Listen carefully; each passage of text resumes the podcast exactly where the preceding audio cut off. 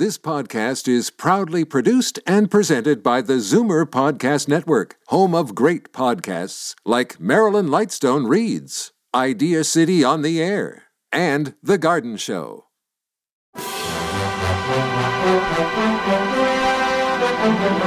It's Zoomer Radio's Theater of the Mind with Frank Proctor.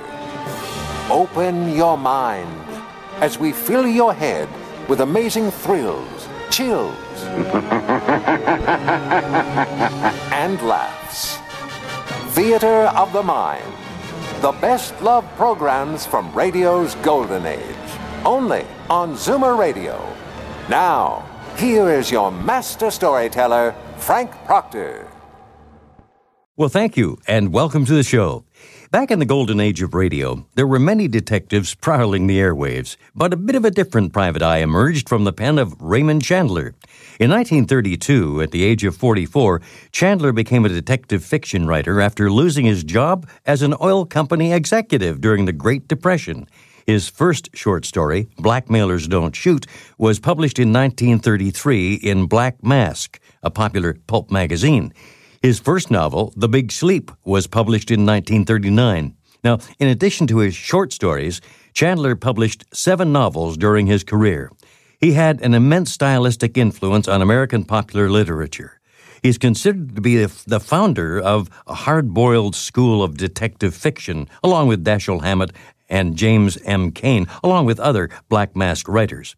Tonight, Gerald Mohr stars as Philip Marlowe in the episode entitled Open Window. Get this and get it straight.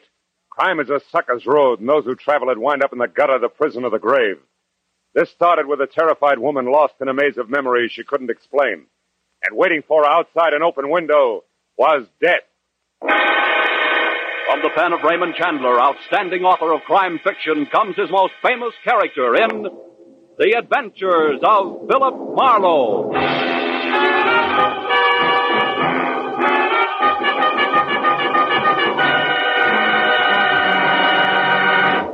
Now, with our star, Gerald Mohr, starred as Philip Marlowe, we bring you tonight's exciting story, The Open Window.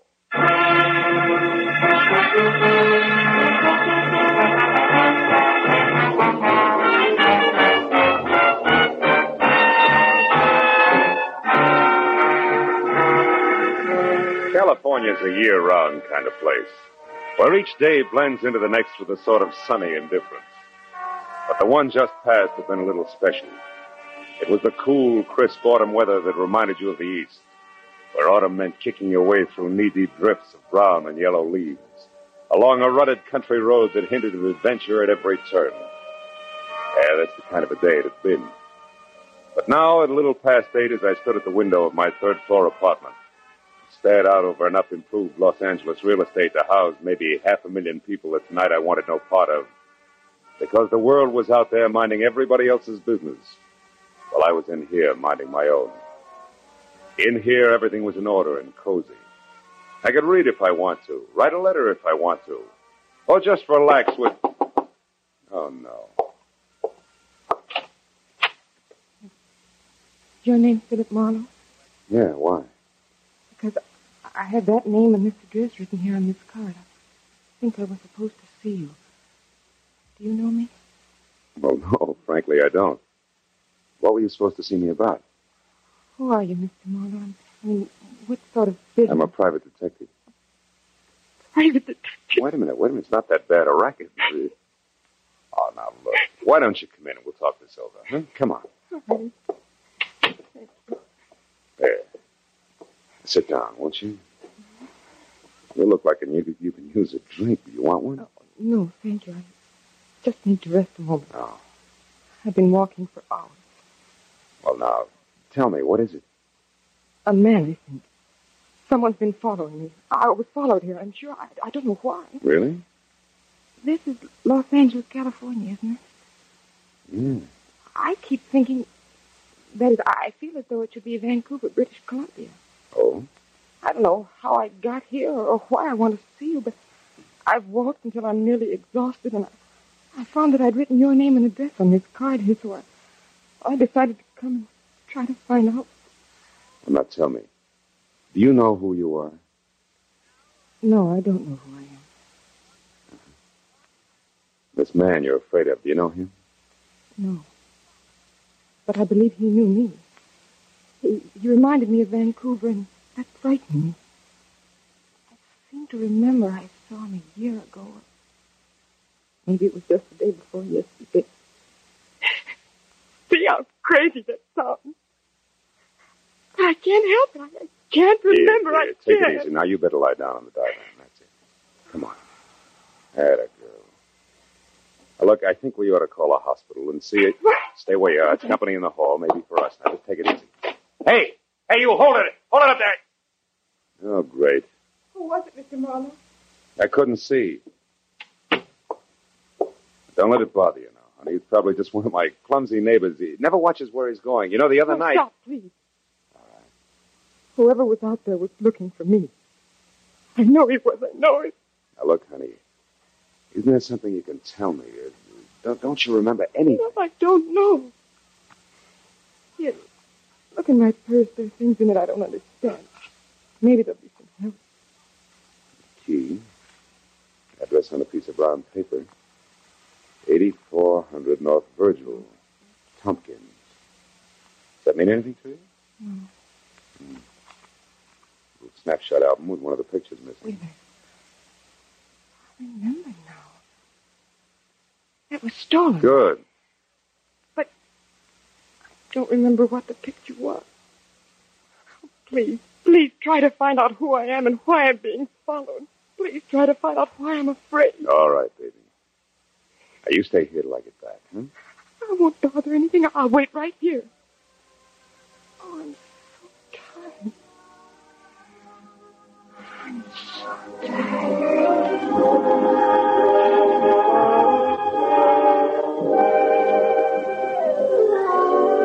I figured what she needed most was rest, and she was getting that fast, so I dropped the items from her purse into my pocket, snapped the lock on my apartment door, and left. My first stop was the phone downstairs in the lobby, where I found out that the Missing Persons Bureau had no one on file answering her description. My next stop was 8400 North Virgil. A half hour later, I found it. A crumbling stucco rooming house in a welter of knobby hills, huddled with other ramshackle houses that years ago had abandoned any hope of beauty in the face of the leaky, bobbing oil wells that had invaded the neighborhood like a horde of huge, greasy grasshoppers. I walked past one of the creaking monsters in the front yard, then down a grimy hall with door marked manager Jacob Philpotts, below which some neighborhood wag of penciled stinks. Wasn't funny. But neither was Jake Philpotts. Yeah, yeah, yeah. What, what is this? Speak up, Sporty. I'm very busy killing a soldier. What's on your mind besides your hat? Okay, comic, I want to see Tompkins. Oh, you want to see Tompkins? That's what I said. Well, you're too late, Sporty. He's gone. Blew. Flew the coop. Took the 500 berries and shoved off two hours ago. But where? For his hometown, I guess. Vancouver. It's way up in Canada. Which is a long walk, Sporty, so you better get started. Bye. Wait a minute, Jake. Huh? Where did Tompkins get the 500? Where'd he get? Why, some classy guy gave it to him. Classy guy. Why? Well, to get out of town and stay out. So he does. Uh-huh. But first he pays back all his back rent and buys me a bottle besides. Wasn't that sweet of him? That stuff over there? Yeah. Must have hated you. Who was the classy guy? Why do you want Tompkins out of town? Why do you I Tom? Uh, well, how, how do I know? What am I, an encyclopedia? I look, Nosy, my whiskey's getting cold, so why don't you run along? I want to know who the guy was, and I want it now. Oh, so you're going to stop pushing, huh? You want to fight, huh? Okay, put him up. Come on. Take it easy, Buster. put him up. Take it easy. You'll beat yourself to death. Now, let's negotiate. Huh? Prop up against the wall, and I'll talk to you. What about a price for another bottle of that stuff? I wouldn't like to see the another bottle. That's what I said. Oh well, that's that's different. That's really nice of you, Sporty. Not really, kid. I'm trying to poison you. You know what was Tompkins' racket? Oh, uh, gardener, carpenter, handyman, nothing much. Uh, uh, Who was the classy guy that bought him off? I, uh, let's see, I had his name right on the tip of my tongue a minute ago. A red-headed, flashy dresser, had a sort of a, oh, oh, Palmer, Palmer. Atta boy. Yeah, yeah, yeah, that's it, Palmerly. Very good. Now, one more. Where can I find him? Well, he said something about running uh, uh, the pearls. You got it? Yeah, it's a dive on Highland. Thanks, Philpotts. Oh, but don't thank me, Spotty. You bought it, remember? This brand comes to seven fifty with tax. Don't kid an old kid or Jake. You can squeeze that junk out of sour potatoes. Here's a Sour tin. potatoes. And have a happy hangover.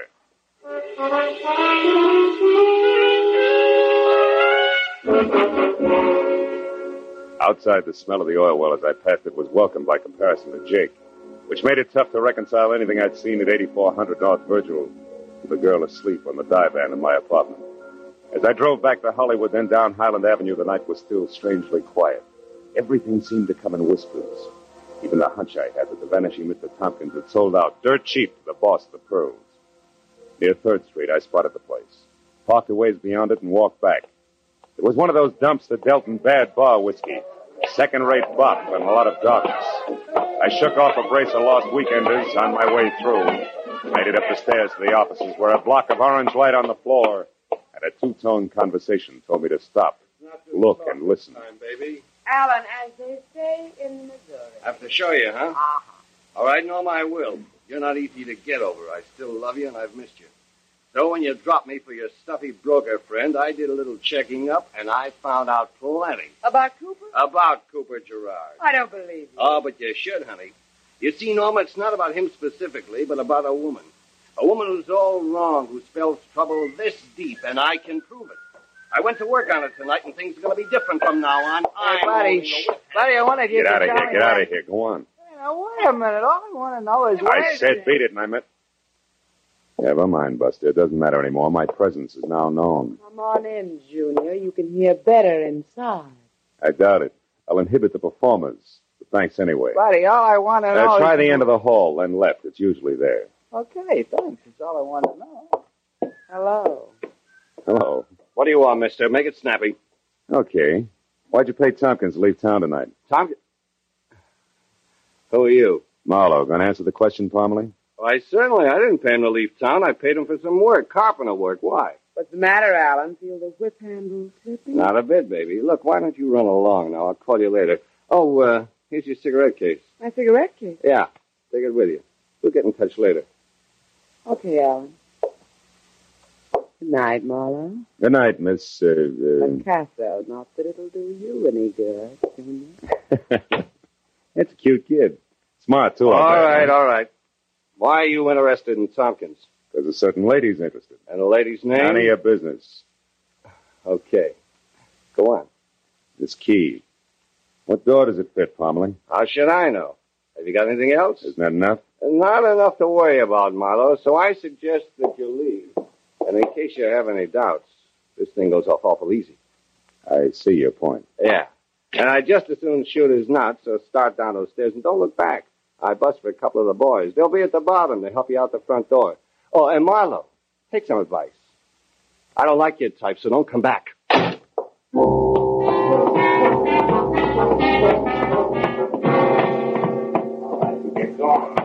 boys escorted me politely as far as the sidewalk and gave me a send-off that piled me into the gutter. It's my own fault for letting Parmalee get the drop on me, but he was farther ahead of me than I figured. In fact, I was lucky all I got was the bounce. I limped back to my car, got in, and started home, but something about the trio of Norma Lacasso, Parmalee, and a broker named Gerard was off-center. And Gerard's connections were too strong to pass up. So I decided to let the pale woman asleep in my apartment go right on sleeping while I stopped at a phone booth. Found only one Cooper Gerard listed, and he at 8112 North Orange Drive. It was a lonely house up in the Hollywood Hills.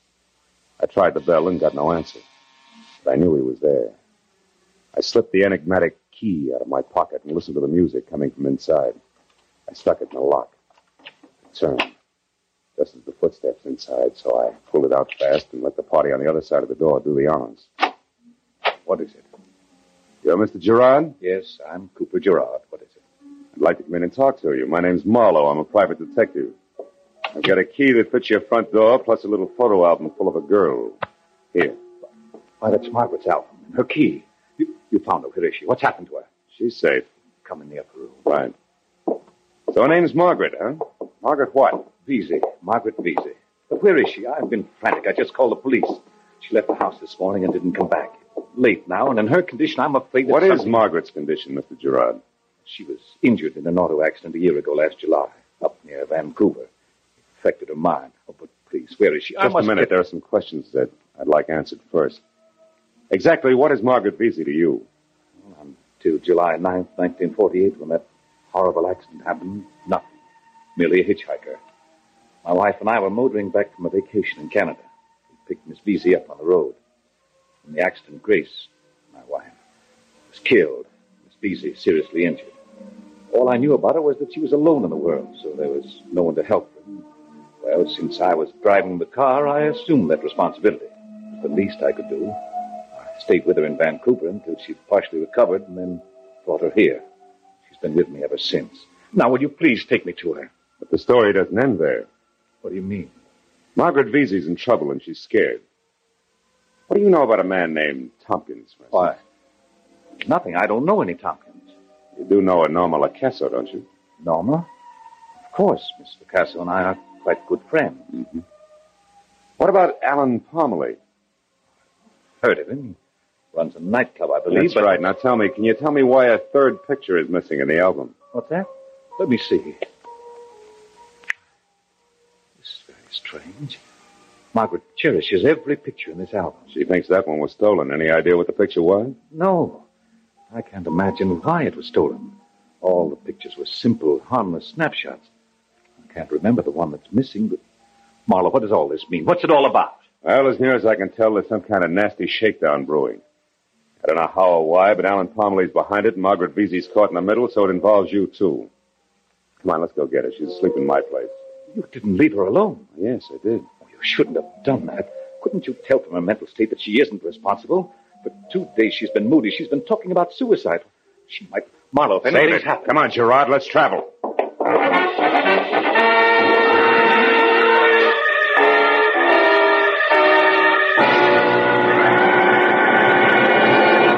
In just a moment, the second act of Philip Marlowe. But first, by the time you've listened to Johnny Dollar, Philip Marlowe, Gangbusters, and Escape and the CBS All-Star Saturday Night lineup, you may be in the mood for some sleuthing of your own. So try it with Sing It Again and the Phantom Voice. Don't always let the other guy or gal solve the mystery. Try it yourself with Sing It Again on most of these same CBS stations every Saturday night. Tune in, tune in this fall for the shows that you love best of all. Listen carefully. Here's the address. It's CBS, CBS. Now, with our star, Gerald Mohr, we return to the second act of Philip Marlowe and tonight's story, The Open Window.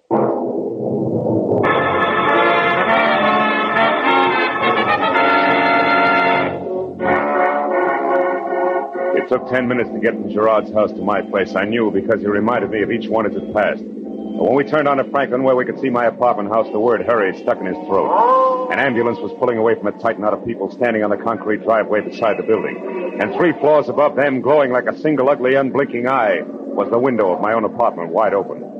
Even before I could stop the car, Gerard was out and running toward the crowd. Isn't that ambulance? A woman, mister. It was terrible. She fell out of that open window up there. Did you see it? No, nobody saw it happen. Yeah, That- it's bad, brother. They say she'd been laying here on the concrete for at least a half hour before anybody got to her. It's been so quiet around here tonight. I'm surprised. Wait, tell me, was she was she dead? Just about. They don't give her a chance. Come on, Gerard, let's go upstairs. The police are up there now. They're trying to find out just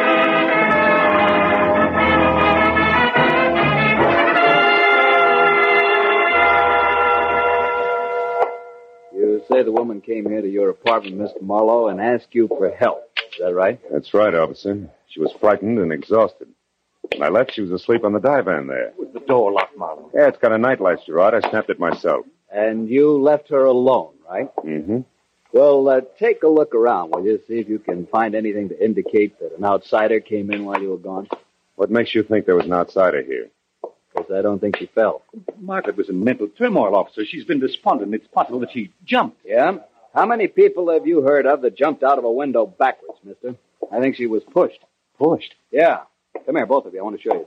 He went over to the window and pointed to five scratches where fingernails had clawed the paint off the casing. The one that had to be made by her thumb was the lowest. It was true. She'd gone out backwards. As the officer explained that to Gerard, I stared down at the dwindling knot of people three stories below. Then up again at the five jagged scars ripped deep by a terrified woman's nails. Stared at them until they screamed at me as a sick mind must have screamed when she fell. Now, Marlowe, what about this cigarette stub with lipstick on it? Cigarette stub. Hey, that's exactly what I'd like to know. Gerard, where does Norma live? Why, over Hillcrest Apartments on Sunset. But surely. Never mind what I she- think. You go to the hospital and find out about Margaret. I'm going to pay a call on Norma Lacasso right now. She's the type to be jealous enough to... Listen, you're making a mistake. That cigarette stub must be Margaret's because Norma doesn't smoke. What? Norma doesn't smoke. And what about the cigarette case? Hey, Buster, you better check with Lieutenant Matthews at Homicide. I'll see you later. Hey, hey, come back here, Marlowe.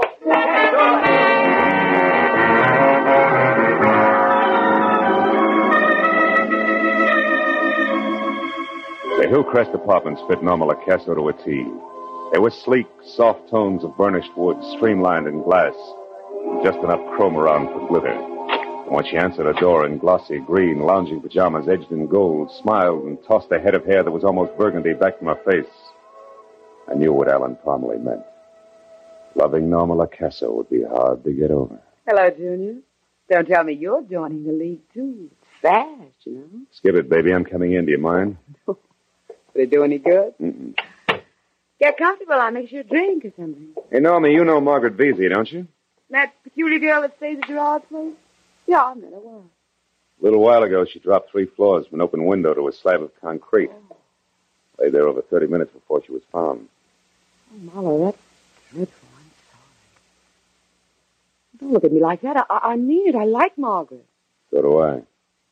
What's more, she didn't fall. She was pushed. Oh. Got a cigarette? Sure. Here. Catch. Thanks. Oh, just one cigarette tossed like that? The man is lousy. You're supposed to pass the case and let the guest help himself. Marlowe, you're hurting. And I'm going Oh. to keep right on twisting until that solid gold cigarette case drops. That's what I adore about men. They're full. That's better. Rilla. All right, to help yourself. The picture's there under the bottom layer of cigarettes. But why it's important is beyond me. It's important to Parmalee, baby. Had you smuggled out of his office so I couldn't find it. Yeah. Margaret and Gerard at some little amusement park. Mm-hmm. Near Vancouver, probably. She told me how he used to take her out while she was recovering from that accident. So what? Even the autographs ought to make no sense to me. Here, this one's hers. Yeah, we had fun this day. This must be his, even the hottest day in Vancouver's history. Now, that's it, Muscles, all of it. Now, will you apologize for these welts on my arm? I don't get it. Whole deal's screwy. The only way it would make any sense is if... Norma, where's your phone book? Over there under the phone. Mm-hmm. Why? What have you got, Marlowe? Just an idea so far. Stick around. Let's see, U.S. government. War assets, war assets, Weather Bureau. Climatological records, yeah. Mutual, six, four, four, two, one.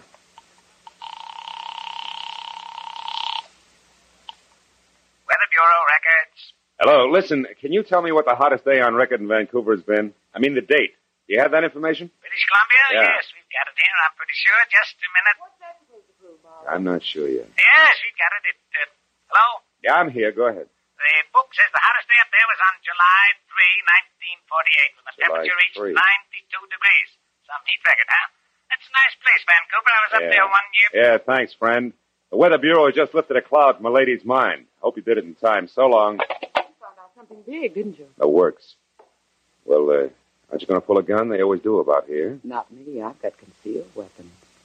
You've also got dollar bills in your bloodstream instead of corpuscles. But you're smart, baby, so take a tip. Stick close to home. Don't even use the phone. You're a real nice, shiny atom. I'd like to keep you that way. Thanks. I'm going to take your word, Junior. But what does it mean? Trouble. Just as soon as I can stir it up. Good night.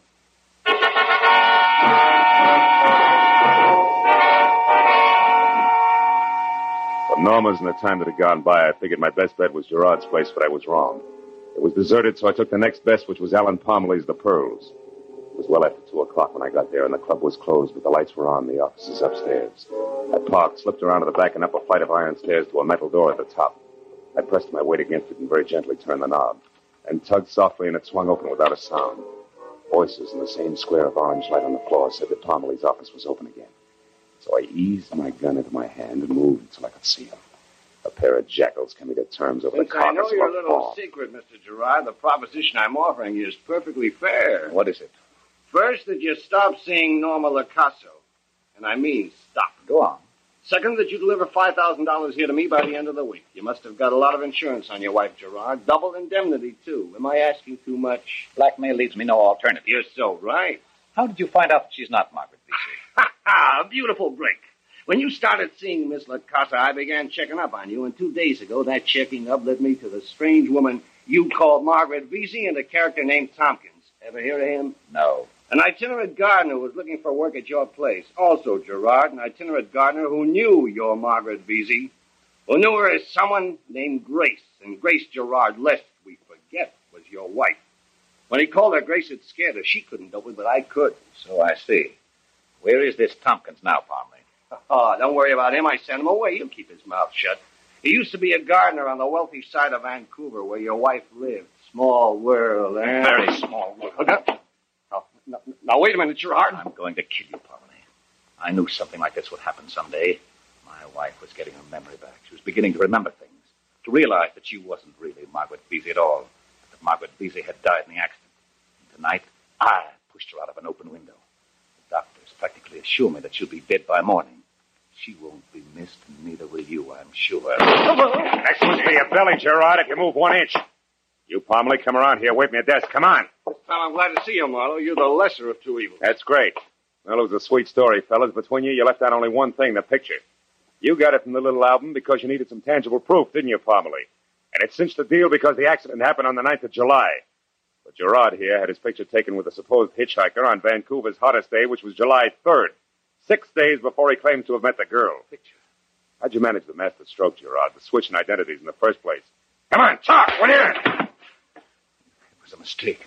Both Miss Vesey and my wife were in the car at the time of the accident. The car burned.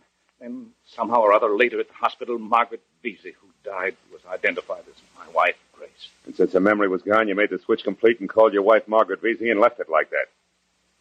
You know, Gerard, I hope you make a break for it. Just once before we get to headquarters. Let's go. You too, Parmalee, move. All right, but you'll have a hard time sticking me, Snoop. I haven't done anything. Oh, yes, you have. Attempted extortion, and as of right now, you just incited a riot.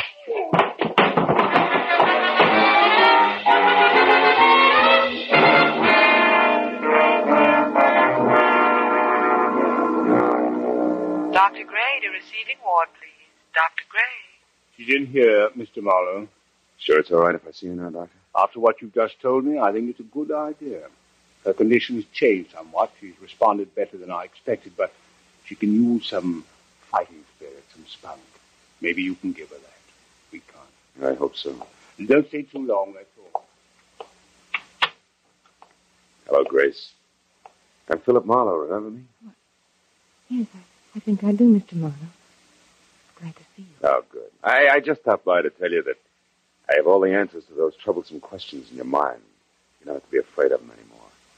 You got nothing to worry about now except getting well. Thank you. Oh, hazy back there. I, I can't remember where I've been. Now, you've been away, Grace, for a long time. But now you'll be going home soon to your friends. Believe that. I'll run along now and come back tomorrow when you're feeling better. We'll have a long talk then. Wait. Who is Margaret Vesey? The girl you knew once, briefly, and one I'll never forget. I went to sleep one night on my divan. I don't remember. You will. Don't think about it now. Just think about home in Vancouver. You'll be there soon, I promise. Oh, that sounds wonderful. It's lovely in Vancouver. Yeah. That's what the weatherman says. Good night, my dear.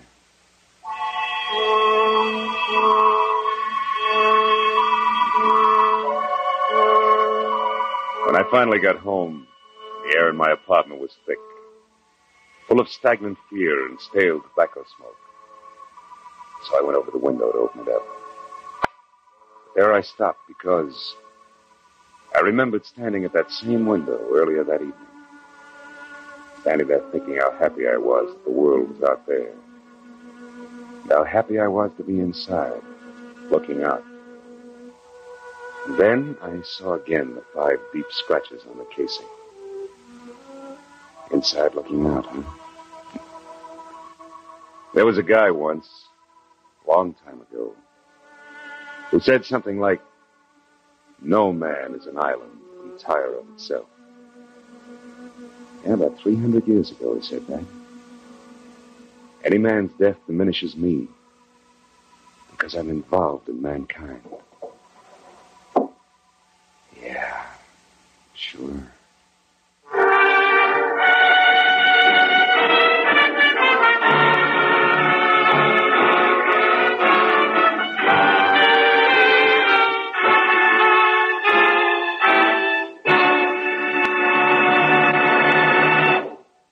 The Adventures of Philip Marlowe, bringing you Raymond Chandler's most famous character, star Gerald Mohr, and are produced and directed by Norman Macdonnell. Script is by Robert Mitchell and Gene Levitt.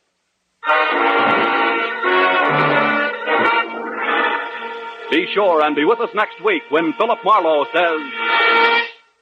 This time it was a wrestler on the skids, a quick change artist in an alley, and a girl with an eye for angles. All met destruction because a hundred thousand easy bucks caught him in a stranglehold, which none of them wanted to break.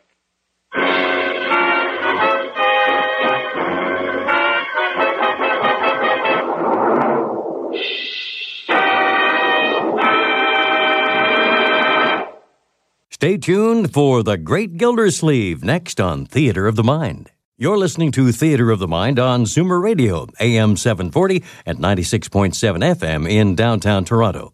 Time for another visit from that old gas bag himself, Throckmorton P. Gildersleeve, as he once again puts everyone's nerves on edge. What's that old poem?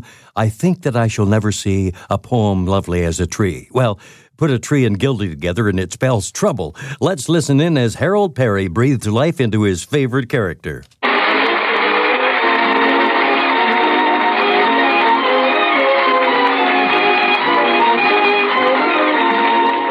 Fab Steps present each week at this time Harold Peary as the Great Gildersleeve, written by John Whedon.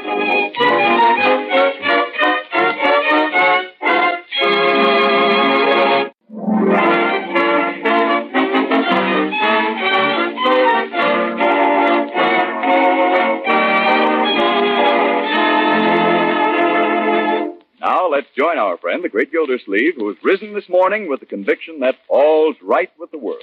After a warm shower, a half dozen knee bends, a brisk shave, and a hearty breakfast, he stepped out onto the front porch to enjoy a cigar and survey his property.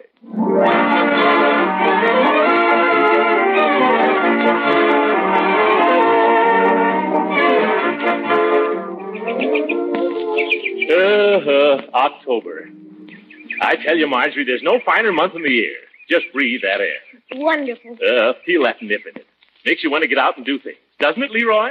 Such as what? It's uh, October. Harvest time, frost on the pumpkin, brown October ale, the smell of burning leaves. I love October. Uh, look at that maple tree in Mrs. Ransom's yard there. Like a beautiful painting.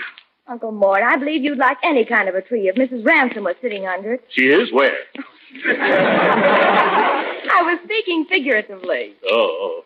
Well, let me reiterate, Marjorie, that Mrs. Ransom to me is nothing but a neighbor. You believe in the good neighbor policy. If we were discussing trees, look at our own lovely elm. Look at the color of those leaves. Oh, it's glorious. Yeah, and you know what's going to happen to those leaves? They're going to fall on the ground. That's the first law of nature, my boy. Yeah, and I'm going to have to rake them up. That's the second law.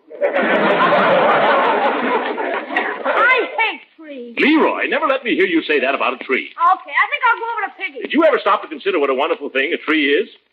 Leroy, I asked you a question. Did you? No, Unc, but I'll do it the minute I get back. You. Come back here. You do what? What you said? You weren't listening. I'm listening, Uncle. Miss Piggy's waiting for me. We're going to dig a fort. You dig a fort. You can do plenty of digging right here, Leroy. Just stick around. I have something to tell you. Uh, both of you. Uh-oh. What is it? Well, I bought a tree. Huh? You bought a tree? Certainly. What's so amazing about that? Everybody ought to have more trees. Why, one of the happiest recollections of my childhood is an old cherry tree we had in our front yard at home. I fell out of it once and broke my arm. You must have had a jolly childhood, Uncle Mort. Yeah. What wouldn't I give to be back there now? to be a kid again. And break the other arm. Yes, sir. There are two things every boy ought to grow up with A dog of his own and a cherry tree. You mean that, Unc? What? About the dog? Uh, no, but I mean it about the cherry tree. the tree I bought was a cherry tree. How did you come to get sold this tree, Uncle Morris? I didn't get sold it. I bought it of my own free will, fully dressed and in my right mind. Well, where are we going to put it? Where are we going to put another tree here? Well, uh, uh, you don't understand, my dear. This is a very fine tree. It's a, they call it a giant ponderosa. Holy smokes, how big is it? Well, a man says they grow 30 or 40 feet high, higher than the house. What man, Uncle Morris? The man that sold it to me. He showed me a picture of it. Oh, you haven't seen the tree. Why, of course not. I hope you didn't pay him for it. Well, I, uh, Come on, Unc. How much did he stick you for? 2250, and he didn't stick me. Twenty-two fifty. Wow, you must have bought a redwood. Uncle Morris, did you ever stop to think how many cherries you could buy for twenty-two fifty? Oh, you're very helpful, both of you. But the tree will be arriving today or tomorrow. We got to decide where we're going to put it. Now, I thought maybe right out here in front. Morris, this is the only sunny spot left in the whole yard. That's good. Cherry trees need sun. It'll give us some nice shade out here. We can hang a hammock under it. Hey, that wouldn't be bad. Just lie here with your mouth open and let the cherries drop in. Boy. Well, of course, we might not have more than a few cherries the first year, but after that. Oh, uh, Birdie, yes, sir? how are you on cherry pie? Well, I haven't had any complaints so far. Uh, then warm up your rolling pin. Uh, Leroy, do you like cherry pie? Are you kidding? Then get the shovel. Oh, I like coconut custard better. Get the shovel anyway.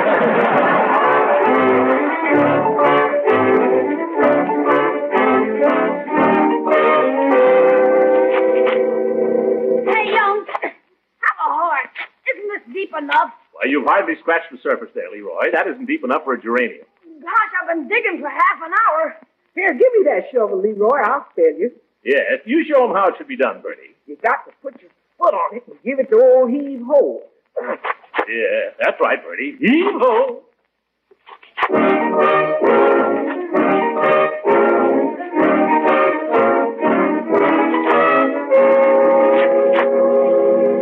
Heave ho, Birdie. Heave ho. You're doing fine.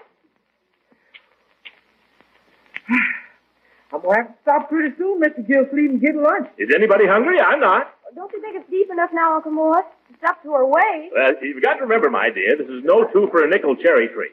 This is a giant ponderosa. Uh, yes, I know, Uncle And Morris. these things have roots. They've got to spread out. Heave ho, Birdie. Looks like I'm dug in for the winter here. Yeehaw!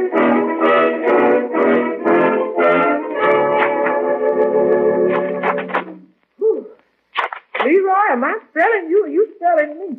Yes, Leroy. While you're resting, give Birdie a hand there. I, I don't want to suggest anything, Unc, but how are you with a shovel? Uh, I'm saving myself, Leroy. So I noticed. I'm saving myself for the hard work.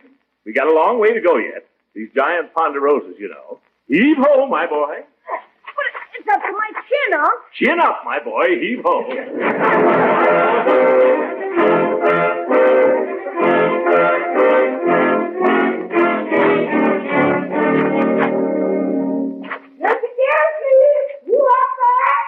Yes, Birdie. It's getting dark down here. we don't see many down for our. Uh, you're getting there, Birdie. You're getting there. We struck a pipe or something down here, Morris. Uh, wait a minute, Leroy. Uh, what is it, Marjorie? Freight office called. The tree's there, and they're sending it out. Oh, fine. Well, we'll have to get busy here and have everything ready. Uh, come on up, Bertie. Yes, sir, can get up. Oh, Look out, you're starting a landslide. Leroy, give her a boost there. Grab hold of the shovel, Birdie, and I'll pull. Heave-ho! Uh, Great day in the morning. I sure am glad to be out that hole in the ground. Now give me a hand, Unc. Okay, one, two, three. Oh, yeah. There you are. Thanks, Unc. Now, Leroy, while you're resting, I want you to take that shovel. Well, here comes Mrs. Ransom. Mrs. Ransom, oh, give me the shovel.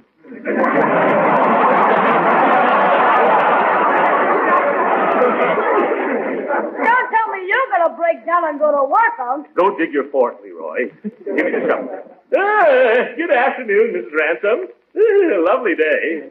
Just glorious. Hello, Leroy. Hi, Mrs. Ransom. Marjorie, honey, you're looking just sweet. Thank you. Uh, just doing a little landscaping here. I saw you. I saw you out the window, and I declare to goodness I was just consumed with curiosity, so I came right over willy-nilly. Well, glad you did. Where's Willie? Uh, careful, don't fall in that hole. Oh, what Throckmorton. Mr. Gildersleeve, did you go and dig that great big hole? Uh, well, I had a little help. A little, he says. well, it's a lovely hole. But what are you going to do with it? Make a swimming pool? Uh, no, we're going to plant a tree. A tree. Oh, Throckmorton, then you did remember. If you remember what? What we talked about under the maple tree the other night. Oh, that.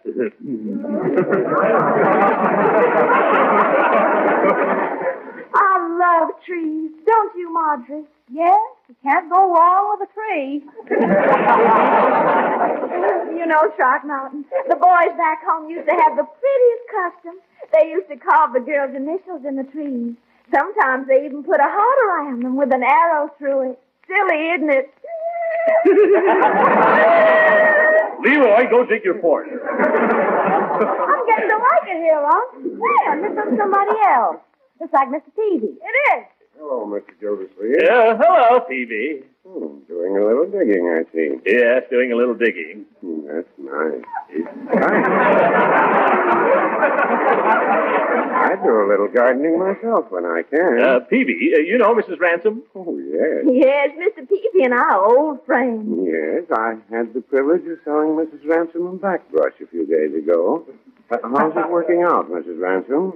Well, I, I hardly know that this is the place to discuss it, Mr. Peavey, but it has a tendency to tickle. Well, they come that way from the factory. You have to work them in.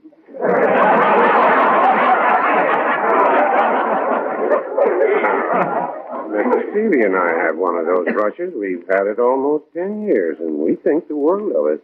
We wouldn't part with that brush for almost anything you could name. Yeah, well, I'm glad you're happy with it. Hey, Unc, here comes the old goat. Leroy, that's no way to talk about Judge Hooker. Hello, Gildy. Hello, you old goat.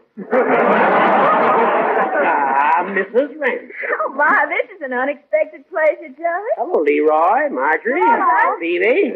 Quite a little gathering. What's going on here? Mr. Gildersleeve is having a tree planted. Well, what is this, Arbor Day? Well, I wish I could stay for the ceremonies, but I've got to tend to my marketing. Oh, must you go? Yes, but when I come back, I expect to see a shady bower right where that hole is. Goodbye now. Uh, goodbye, Mrs. Ransom. Goodbye, Mrs. Ransom. Goodbye. goodbye, Mrs. Ransom. You can have the shovel back now, Leroy. What's the excavation for, Gildy? Are you going to plant this tree or bury it? No. What kind of a tree is it? It's a cherry tree. Any objections? No. Of course, they don't live very long, but they'll probably live as long as you will. Listen to me, you old goat. A cherry tree was good enough for George Washington, and George Washington was good enough for me. You tell him, Unc. Why, every house in this country ought to have a cherry tree. I hope this tree will be an inspiration to you, Leroy, to follow in the footsteps of George Washington. You understand what's expected of you? Yeah, you want me to chop it down? You know! Smart kid. he knows his history, Gildy. That's more than you do. Hey, Unc. Oh, here he comes. Uh, who? The expressman. Maybe he's got the tree. Oh, no, no. It would take a bigger wagon than that, Leroy. They'd have to send it out on a truck. Right up here. Oh! He's stopping here. Well, maybe it's still down at the freight office. Maybe they couldn't handle it. After all, a giant Ponderosa at twenty-two fifty. Mr. Gildersleeve, gentleman right there. Yeah, something for me? They sign here. Wait a minute. I was expecting a tree. They telephoned me from the freight office. You know anything about it? You sign here. But what am I signing for? I bought this tree from a fellow who came through here a week ago. Sign here, please. All right, I'll sign.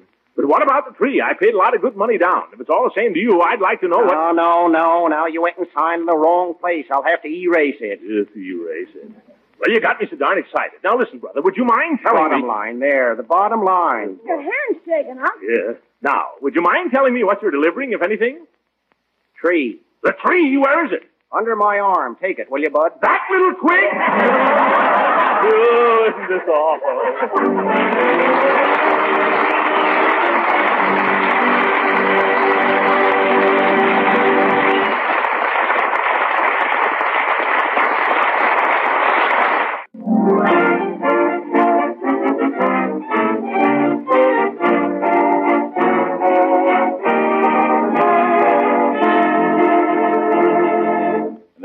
Back to the great Gildersleeve and his cherry tree. The neighbors have left, and for half an hour, Gildersleeve and his nephew have been filling in the mighty hole they just finished digging. Alas, poor Leroy. I knew him well. Never mind the ham, Leroy. Keep shuffling. First we shovel it out, and then we shovel it in. Yeah, that's life, my boy. It seems a shame to fill up a ditch like this, Unc. Would have made a swell elephant trap. Yeah, I'd like to trap the fellow who sold me this tree. If that Johnny Appleseed ever comes through here again, I'll hang him from the top of it. You couldn't hang a midget from it now, Unc. All right, keep shuffling. You know, Uncle Mort? I think this tree's going to live. Oh, really, Marjorie? Mm-hmm. I've been soaking its little roots in water. Uh, Look, there's some green there. by George, you're right. Look at that green. Water, that's all it needs. Let's get it in the ground quick, huh? Leroy, scoop out a little bed for it. Okay. Yeah, The young tree will stand transplanting better than the big one, you know. yeah, that's right, my dear. Yeah, stick it in the hole, Marjorie, and Leroy, you fill around it. Hold it straight, Marge. There. Uh, You know, all that digging we did will probably help us. Plenty of cultivation, that's what these trees need, and plenty of water. And now pat the earth around the little roots, Leroy. That's right. Don't pat it too hard. These giant ponderosas are very delicate. you gotta cultivate them and water 'em. You gotta tend them like a little baby. Hmm. Nice little tree.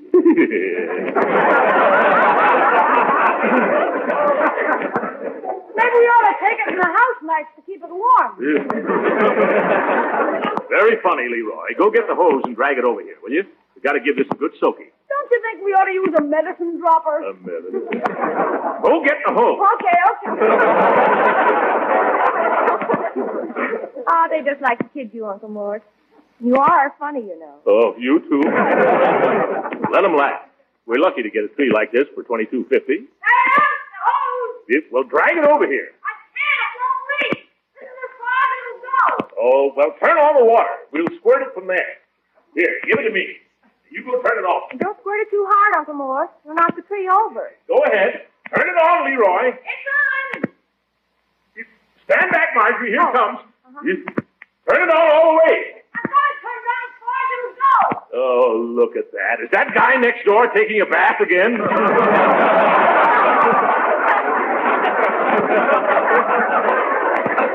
We'll never reach the tree with that. Nothing comes out. Look at that dribble. Oh, you can make it go farther than that. Stick your thumb over the end of it, Unc. Well, I'll try it. Oh! Leroy, you knew it would do that. You didn't have to squirt yourself in the face with it, Unc. I'll wipe you off, Uncle Mort. Yes, never mind. By George, that's the last straw. That's Summerfield for you. You try to plant a tree, you try to beautify the place for a little, and then what happens? No water. Birdie's been complaining about the pressure all summer. Well, she should.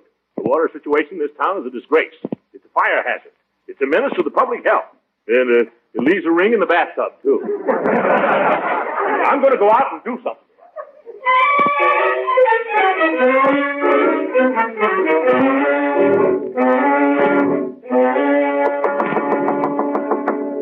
Come on, Hooker, open up. I know you're in there. All right, Gildersleeve, what do you want? I'm very busy. Judge, have you used any water lately? I never touch the stuff. You come all the way down here to ask me riddles? I mean it. I'm serious. We can't get any water at my house. We can't get any pressure. It's a disgrace. Don't complain to me. Complain to Clanahan. He's the water commissioner. Uh, what's the use of complaining to Clanahan? He just sits down there at the waterworks on his fat salary playing pinochle while the town goes dry. The man can't even plant a cherry tree. Don't holler at me. I don't play pinochle. That's nothing to do with it. You might at least ask a visitor to come in and sit down, Hooker. I don't want you to come in and I don't want you to sit down. I'm busy. Uh, Judge, look, I've written a letter to the Indicator Vindicator about this situation. You have. Uh, and I'd like to read it to you. No, no, no, no. I'm positive it's a fine letter, Gildy, and you must be sure to send it to the newspaper. But if you want to get action with a politician like Clanahan, you'll have to get out and blast. It blast? What do you mean, Judge? You want to get up a petition. Go around and get people to sign it. A petition? You're right. It's the voice of the people. Oh, that's wonderful, Judge. I'll get up a petition that'll blow his ears back. I'll write a petition that'll go down in history with the Missouri Compromise. Or was it the Mississippi?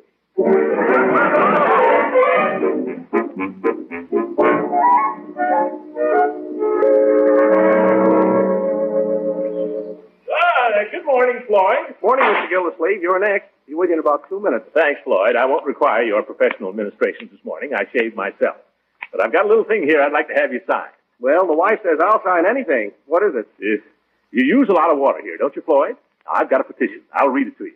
A quote. To whom it may concern. We, the undersigned taxpayers of Summerfield, believing that the water situation in this town is a crime and a disgrace, and a stench in the nostrils of civic pride, do hereby petition the town council. What's hissing? Uh, Are you shushing me? The guy in the chair under the towel. This. Roy, are you working on me, Ranger? Uh, uh, yes, sir. Be right with you. Well, get this towel off his face. Yes, sir. Oh, hello, Clanahan. Hello, Gildersleeve.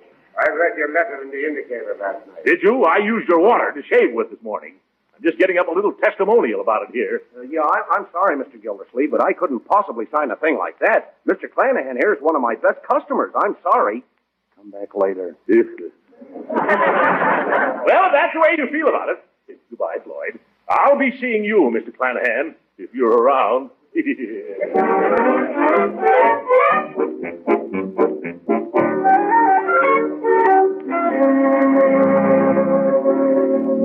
but, Peavey, you know yourself the water in this town isn't any good. It's not even fit to bathe in. Well, no, I wouldn't say that. I bathe in it regularly. So does Mrs. Peavey. All right, it's fine to bathe in then. Well, no, I wouldn't say that either. It's, a little slow coming out of the tap, and it's kind of brown, and it has its peculiar taste. Well, in, o- in other words, it's pretty bad water. Well, no, I wouldn't say that.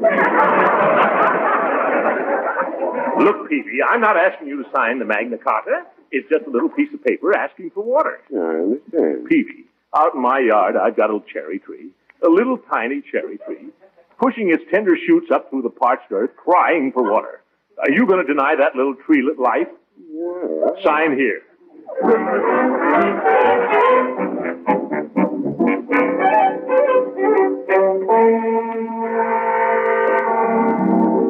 Oh, no, Gildy. I wasn't born yesterday. Look here, Judge. You're the one who told me to get up this petition. Sure I was, but I'm not crazy enough to sign it.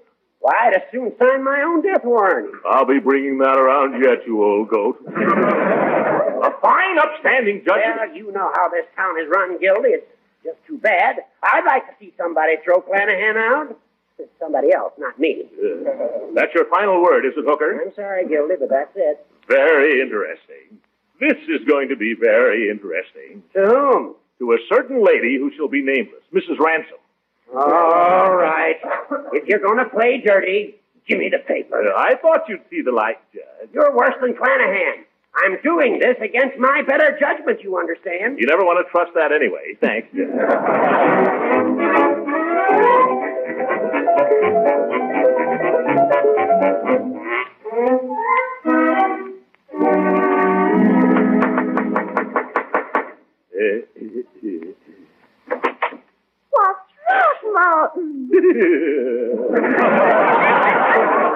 Come in, won't you? Come right in. Now, don't tell me you've gone and brought me something again. well, not exactly. I brought you a little paper to sign. Oh, my goodness, I do hope it's nothing legal. Well, it, it, it has to do with the water situation. Oh, dear, is it bad? If, hadn't you noticed? It, it's terrible. There's no hydraulic pressure. Oh, there you go. I just don't know what you're talking about when you talk about things like that. I'm not a bit mechanical, you know. Oh, well, you don't have to understand it, really. All you have to do is sign it. It- It's a petition. Petition? Is that anything like a subpoena? Eh, well, not really, no. Because I never did know what a subpoena was. My my husband Beauregard was a lawyer, you know, and I never did understand him from the day I married him. Oh, but then he never understood me. Oh. But we understand each other, don't we, Throckmorton? Oh, brother.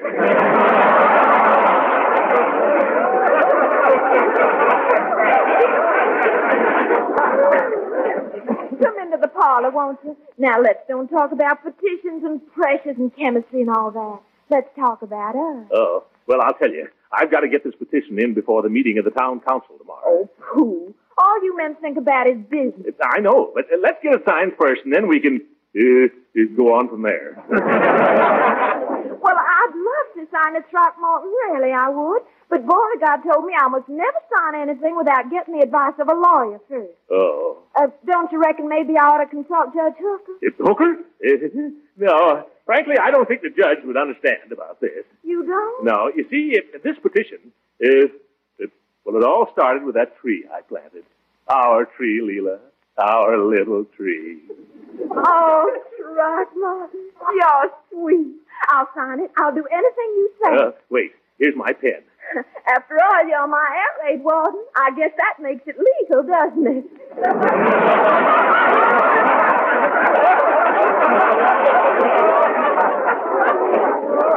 Absolutely. There. To Throckmorton with love from Leila. Uh, huh? Aren't you pleased? Well, uh, I mean, it's all right the way I autographed it. oh, the town council will love it.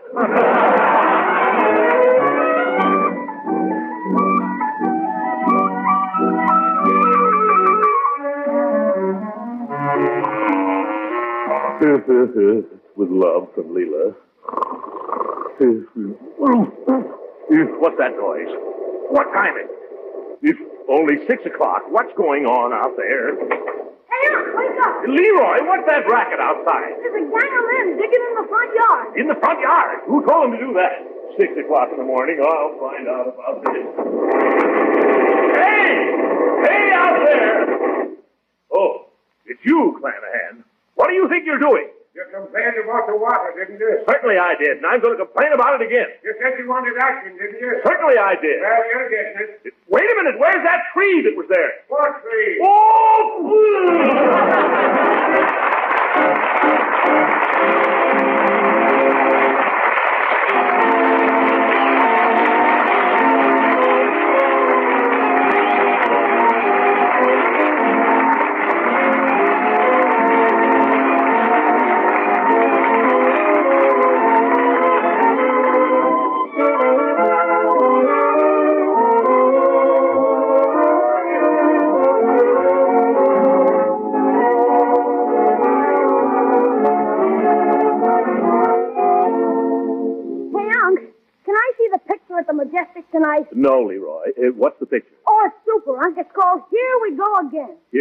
again. I never heard of it. You never heard of Here We Go Again? Well, I've heard of it now. It's got Fibber McGee and Molly in it. Oh, my little chums. Well. And Edgar Bergen and Charlie McCarthy. Well, for heaven's sake, that sounds great. Here's a dollar. Take your friend. Wait a minute. There's a guy in it called the Great Gildersleeve. Never heard. Oh, that's me. What am I saying?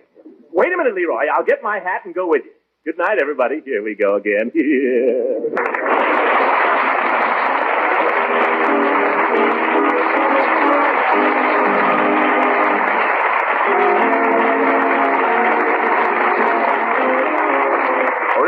music heard on this program was composed and conducted by Billy Mills. This is Frank Bingman speaking for the makers of Tab Set and inviting you to be with us again next week at the same time for the further adventures of the Great Gildersleeve.